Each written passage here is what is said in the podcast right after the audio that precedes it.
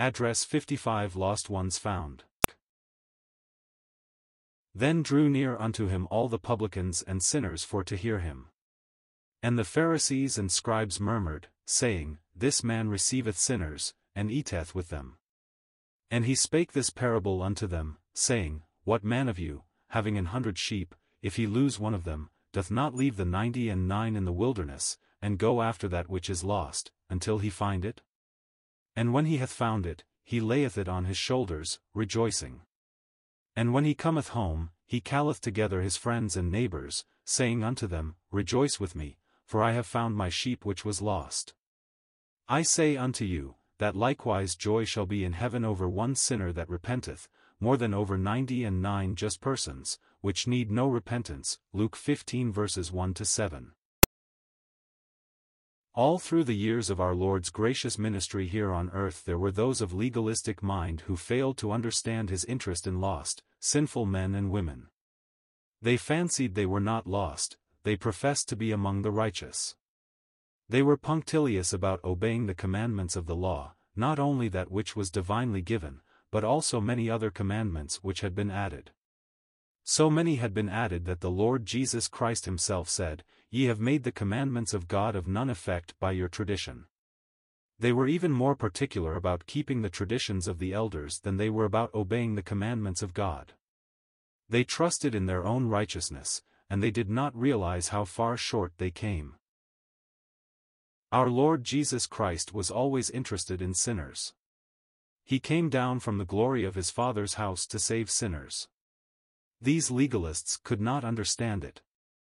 We are told here that a great company of publicans and sinners drew near to Jesus, but the self-righteous and haughty scribes and Pharisees looked on with contempt, for they could not comprehend why Jesus did not withdraw himself from these wretched and wicked people, and why he did not rather seek out such respectable individuals as they thought themselves to be. They murmured among themselves, saying, This man receiveth sinners, and eateth with them. They did not know they were declaring a wonderful truth when they said that.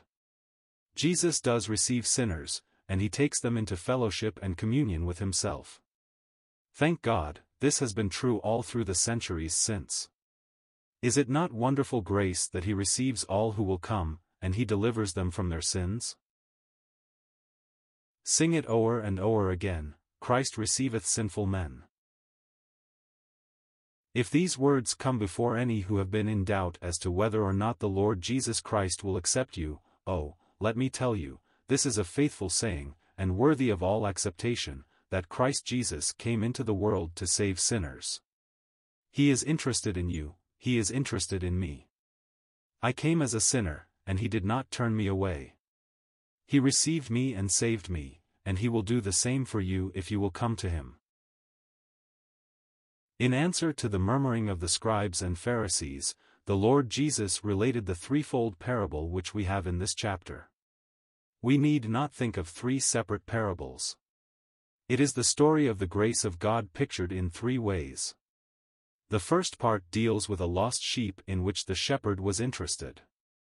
The second deals with a lost coin, and shows the woman's interest as she shed the light into the corners and swept the house in order that she might find it. The last part has to do with a lost son whom the father gladly welcomed home when he returned confessing his sin and failure and was ready to accept his father's forgiveness. Jesus said, What man of you, having an hundred sheep, if he lose one of them, doth not leave the ninety and nine in the wilderness, and go after that which is lost, until he find it? You are all familiar with this story as it is portrayed in that beautiful old gospel hymn which Ira D. Sankey made so popular, and which we all love. You remember what it says. There were ninety and nine that safely lay in the shelter of the fold. But this is not what Jesus said. He said, Doth he not leave the ninety and nine in the wilderness, not safe in the fold, but in the wilderness, and go after that which is lost until he find it? The ninety and nine were like the legalists who imagined they were righteous. They did not consider that they were lost, and so they did not think they needed to be sought and found. The lost sheep is the poor sinner who knew he was lost, who knew he needed a savior. The shepherd leaves the ninety and nine in the wilderness, in their self-complacency, and goes out for that which is lost, and he does not give up until he finds it. Years ago I was staying with friends who had a great sheep ranch, and one evening we were awaiting supper until the husband came home. We expected him to arrive about six o'clock, but he was late. When he came into the house he said to his wife, My dear, I shall have to drink a cup of coffee and eat only a snack tonight, for as I came from the station I heard the bleating of a lost lamb, and I must hurry and find it before the coyotes or rattlesnakes get it. I asked if I might go with him, and he consented. I was amazed to see that man's interest in one lost lamb. He and a friend had more than 5,000 sheep, and literally thousands of lambs, and yet that one lost lamb had such a place in his heart that he could not resist going out in the night to find it. I said, as we went along a narrow trail, you have so many sheep and lambs, I wonder why you are so much concerned about one. He said, would not be able to sleep tonight for thinking about that little lamb out in the wilderness, and perhaps torn into pieces by the coyotes or bitten by a rattler. He called out as we went along the trail, Bychich, Bychich, Bychich, Ba. He listened eagerly for an answer. At last we heard, from far down in the canyon among the thick brush, a little voice crying, Ba, Ba, Ba. My friend answered with a loud, Bychich, Bychich, Bychich, Ba. He said, There it is. You stay here, I'll go down and get it. And down he went, holding on to his flashlight, and when he got to the bottom he shouted back, I have it, it is all right. We went home rejoicing together. I thought what a perfect picture of our Lord Jesus Christ searching for poor lost sinners. He knew men had wandered from God, and needed finding, and so he came from heaven down into this dark world, and he went about seeking those who were lost. Here we read that, when he had found it he laid it on his shoulders rejoicing. He did not find it to leave it and let it make its way home as best it could. Just as in the case of that little lamb of which I spoke, the shepherd did not put it down until it was back in the fold. He put it on his shoulders. So our Lord does not save us, and then tell us to follow and keep up with him if we can. He carries us home rejoicing. I say unto you, that likewise joy shall be in heaven over one sinner that repenteth, more than over ninety and nine just persons, which need no repentance. Whatever else our friends in heaven may know or may not know in regard to what is going on here on earth, there is one thing they do know, they always know when the good shepherd finds a lost sheep, for he gathers them about him and says, Rejoice with me, for I have found my sheep which was lost. In the second part of the parable the Lord presents the matter in a different way, in order to illustrate our utter helplessness and the need of divine enablement. Either what woman having ten pieces of silver, if she lose one piece, doth not light a candle, and sweep the house, and seek diligently till she find it? And when she hath found it, she calleth her friends and her neighbors together, saying, Rejoice with me, for I have found the piece which I had lost, ver. 8 to 10. This is a beautiful picture. One of ten pieces of silver is lost. These pieces of silver were joined together in a chain and given by the husband to seal the marriage ceremony. They were worn across the wife's forehead and valued as a wedding ring is among us. If one coin should be lost it was thought to indicate the wife's unfaithfulness to the husband. Naturally, when one of the coins had disappeared the woman would say, what will my husband say if he should come home and find I have lost one of these pieces? In her trouble and distress she lighted a candle and swept the floor carefully, and finally she found the coin which perhaps had rolled into a corner. She went to the door and called her neighbors, saying, Oh, you will be glad to hear that I have found my coin which was lost. Then carefully she put it back into the place where it belonged. It was necessary that she be active in order to discover the coin it could not find its way back to her. In this we see the activity of the Spirit of God working through His people. We have our part in seeking for the lost. It is the light of the Word that reveals their true condition and enables us to find them. The Lord Jesus said, Likewise, I say unto you, there is joy in the presence of the angels of God over one sinner that repenteth. Joy in the presence of the angels. Notice he does not say what some people seem to think he says. He does not say, There is joy among the angels, although I am sure they do rejoice, but that is not what he says, he says, In the presence of the angels. Who then are in the presence of the angels? All the redeemed who are absent from the body and present with the Lord, they are in the presence of the angels. Our Lord Jesus says to them, Rejoice with me, for I have found that which was lost. In heaven, where they know so well the worth of a soul, all rejoice when one is saved. And he said, A certain man had two sons, and the younger of them said to his father, Father, give me the portion of goods that falleth to me. And he divided unto them his living. And not many days after the younger son gathered all together, and took his journey into a far country, and there wasted his substance with riotous living. And when he had spent all, there arose a mighty famine in that land, and he began to be in want. And he went and joined himself to a citizen of that country, and he sent him into his fields to feed swine. And he would fain have filled his belly with the husks that the swine did eat, and no man gave unto him. And when he came to himself, he said, How many hired servants of my father's have bread enough and to spare, and I perish with hunger. I will arise and go to my father, and will say unto him, Father, I have sinned against heaven, and before thee, and am no more worthy to be called thy son, make me as one of thy hired servants. And he arose, and came to his father. But when he was yet a great way off, his father saw him, and had compassion, and ran, and fell on his neck, and kissed him. And the son said unto him, Father, I have sinned against heaven, and in thy sight, and am no more worthy to be called thy son. But the father said to his servants, Bring forth the best robe, and put it on him, and put a ring on his hand, and shoes on his feet, and bring hither the fatted calf, and kill it, and let us eat, and be merry, for this my son was dead, and is alive again, he was lost, and is found. And they began to be merry. Now his elder son was in the field, and as he came and drew nigh to the house, he heard music and dancing. And he called one of the servants, and asked what these things meant. And he said unto him, Thy brother is come, and thy father hath killed the fatted calf, because he hath received him safe and sound. And he was angry, and would not go in, therefore came his father out and entreated him.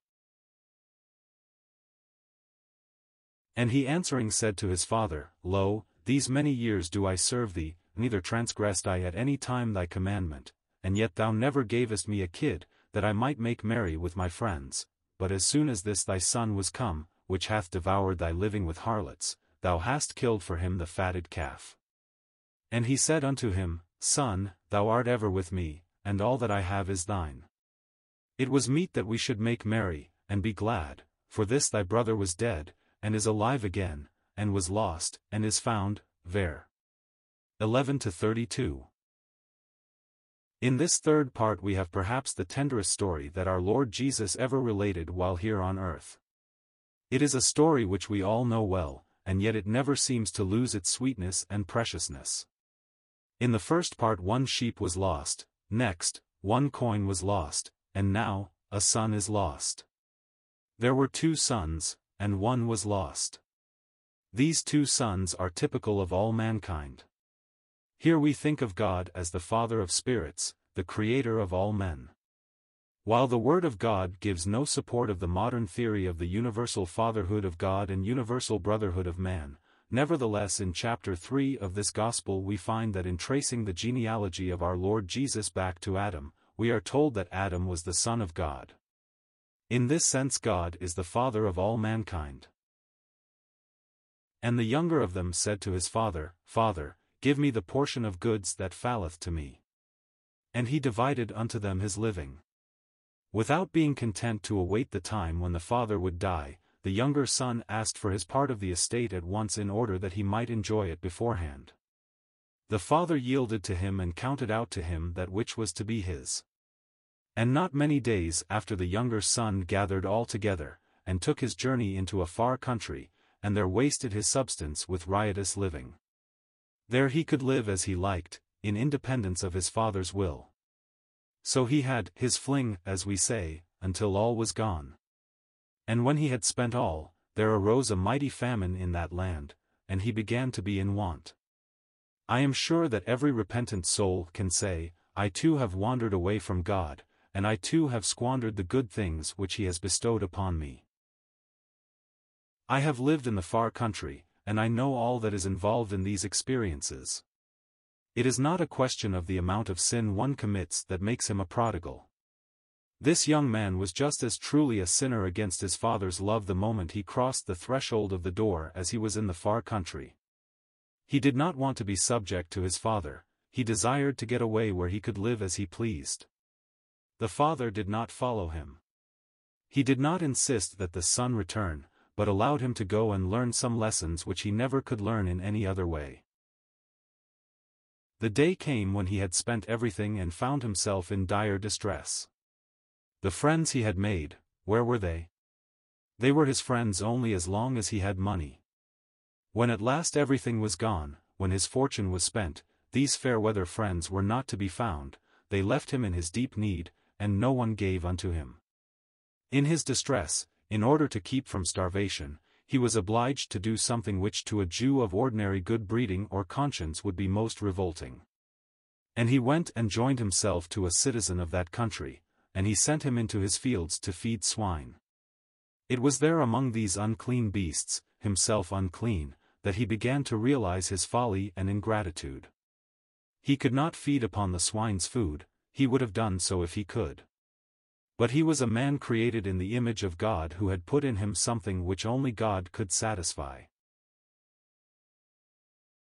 It is absolutely impossible for us who were created for eternity, ever to find anything in the things of this world to satisfy our souls. The day came when this young man was in such distress that he did not know where to turn. It was then that he came to himself. That is a significant expression. Sin is a terrible thing, it is an insanity. This young man had been suffering from a mental aberration. Now he regained his right mind. He began to realize for the first time the fool he had been in turning away from the Father's house, in trying to find satisfaction in the far country. Have you ever come to that place? Am I addressing anyone who has tried for years to find satisfaction in the things of this world and has never been able to do it? Oh, that you might come to yourself and face conditions as they really are, and turn to the God from whom you have wandered for so long. This young man came to himself, he began to think. If you can get people to think then something will happen.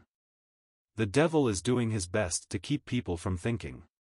Some people wonder why we as Christians object to worldly amusements. They think we are very narrow and bigot because we disapprove of them. Well, we know they are designed of Satan to keep men and women from facing the realities of life and recognizing their true condition before God. He wants to keep people from thinking, to forget they are lost sinners going on to destruction when men begin to think they are well on the way to salvation. This young man came to that place. He said practically, What a fool I have been, leaving my father's house and my home. How many hired servants of my father have bread enough and to spare, and I perish with hunger.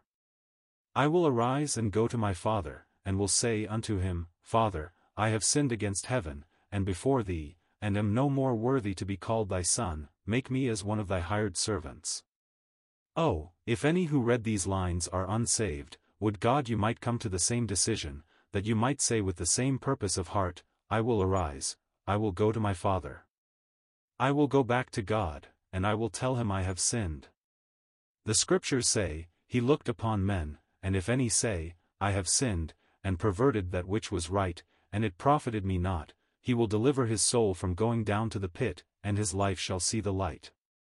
If we confess our sins, he is faithful and just to forgive us our sins, and to cleanse us from all unrighteousness. That young man, feeling his unworthiness, had determined in his heart all he was going to say. He was going to tell his father he was unworthy to be called a son, and ask him to make him as one of his hired servants. But you will note when he reached his father he had to leave out a lot of that. The father did not wait to hear it. He arose and came to his father. I have seen many pictures of the prodigal son being welcomed by the father, but I have not seen one which seems to be fully in accord with the story. I have seen pictures of the father standing in the doorway gorgeously robed and reaching out his arms to the son, but that is not what Jesus tells us. He said, But when he was yet a great way off, his father saw him, and had compassion, and ran, and fell on his neck, and kissed him. He did not wait for the boy to get to the doorstep, he did not wait for him to reach the house, but he saw him coming down the road, and he said, There is my boy. I have been waiting for him all these months. What an affecting scene as Jesus pictures it. It is the picture of God the Father. When the sinner returns to him, he is there to meet and welcome him. The poor boy began to speak out, I have sinned against heaven, and in thy sight, and am no more worthy to be called thy son. That is as far as he got, he did not say any more. He did not ask to become as one of the hired servants. The father had servants enough. It was a son he was welcoming home.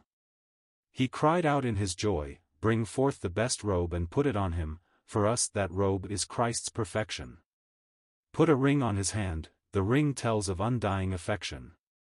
And shoes on his feet, slaves went barefooted, but sons wore shoes. And bring hither the fatted calf, and kill it, and let us eat, and be merry, for this my son was dead, and is alive again, he was lost, and is found. And they began to be merry. And that merriment has never ended. Oh, in that home, of course, the time came when the feast was finished. But when the father wins a poor sinner to himself and says, This my son was lost and is found, and they enter into communion together, the merriment which begins goes on for all eternity. But now there is an added and a jarring note. His elder brother was in the field. He is just a Pharisee, who would not dare say he was saved but did not imagine he was lost. In his heart there is no more real love for the father than there had been in the heart of the younger boy. Now his elder son was in the field, and as he came and drew nigh to the house, he heard music and dancing. And he called one of the servants, and asked what these things meant. And he said unto him, Thy brother is come, and thy father hath killed the fatted calf, because he hath received him safe and sound. Now this brother, instead of rejoicing and saying, Oh, let me meet him, let me have part in that merriment, was angry, and would not go in, therefore came his father out and entreated him. He was like those scribes and Pharisees who said, this man receiveth sinners, and eateth with them. He considered that his father was degrading himself in treating this prodigal boy like that, one who had misbehaved as he had done. He was angry and would not go in. His father came and entreated him, but he said, Lo, these many years do I serve thee, neither transgressed I at any time thy commandment, and yet thou never gavest me a kid, that I might make merry with my friends. But as soon as this thy son was come, which hath devoured thy living with harlots, thou hast killed for him the fatted calf.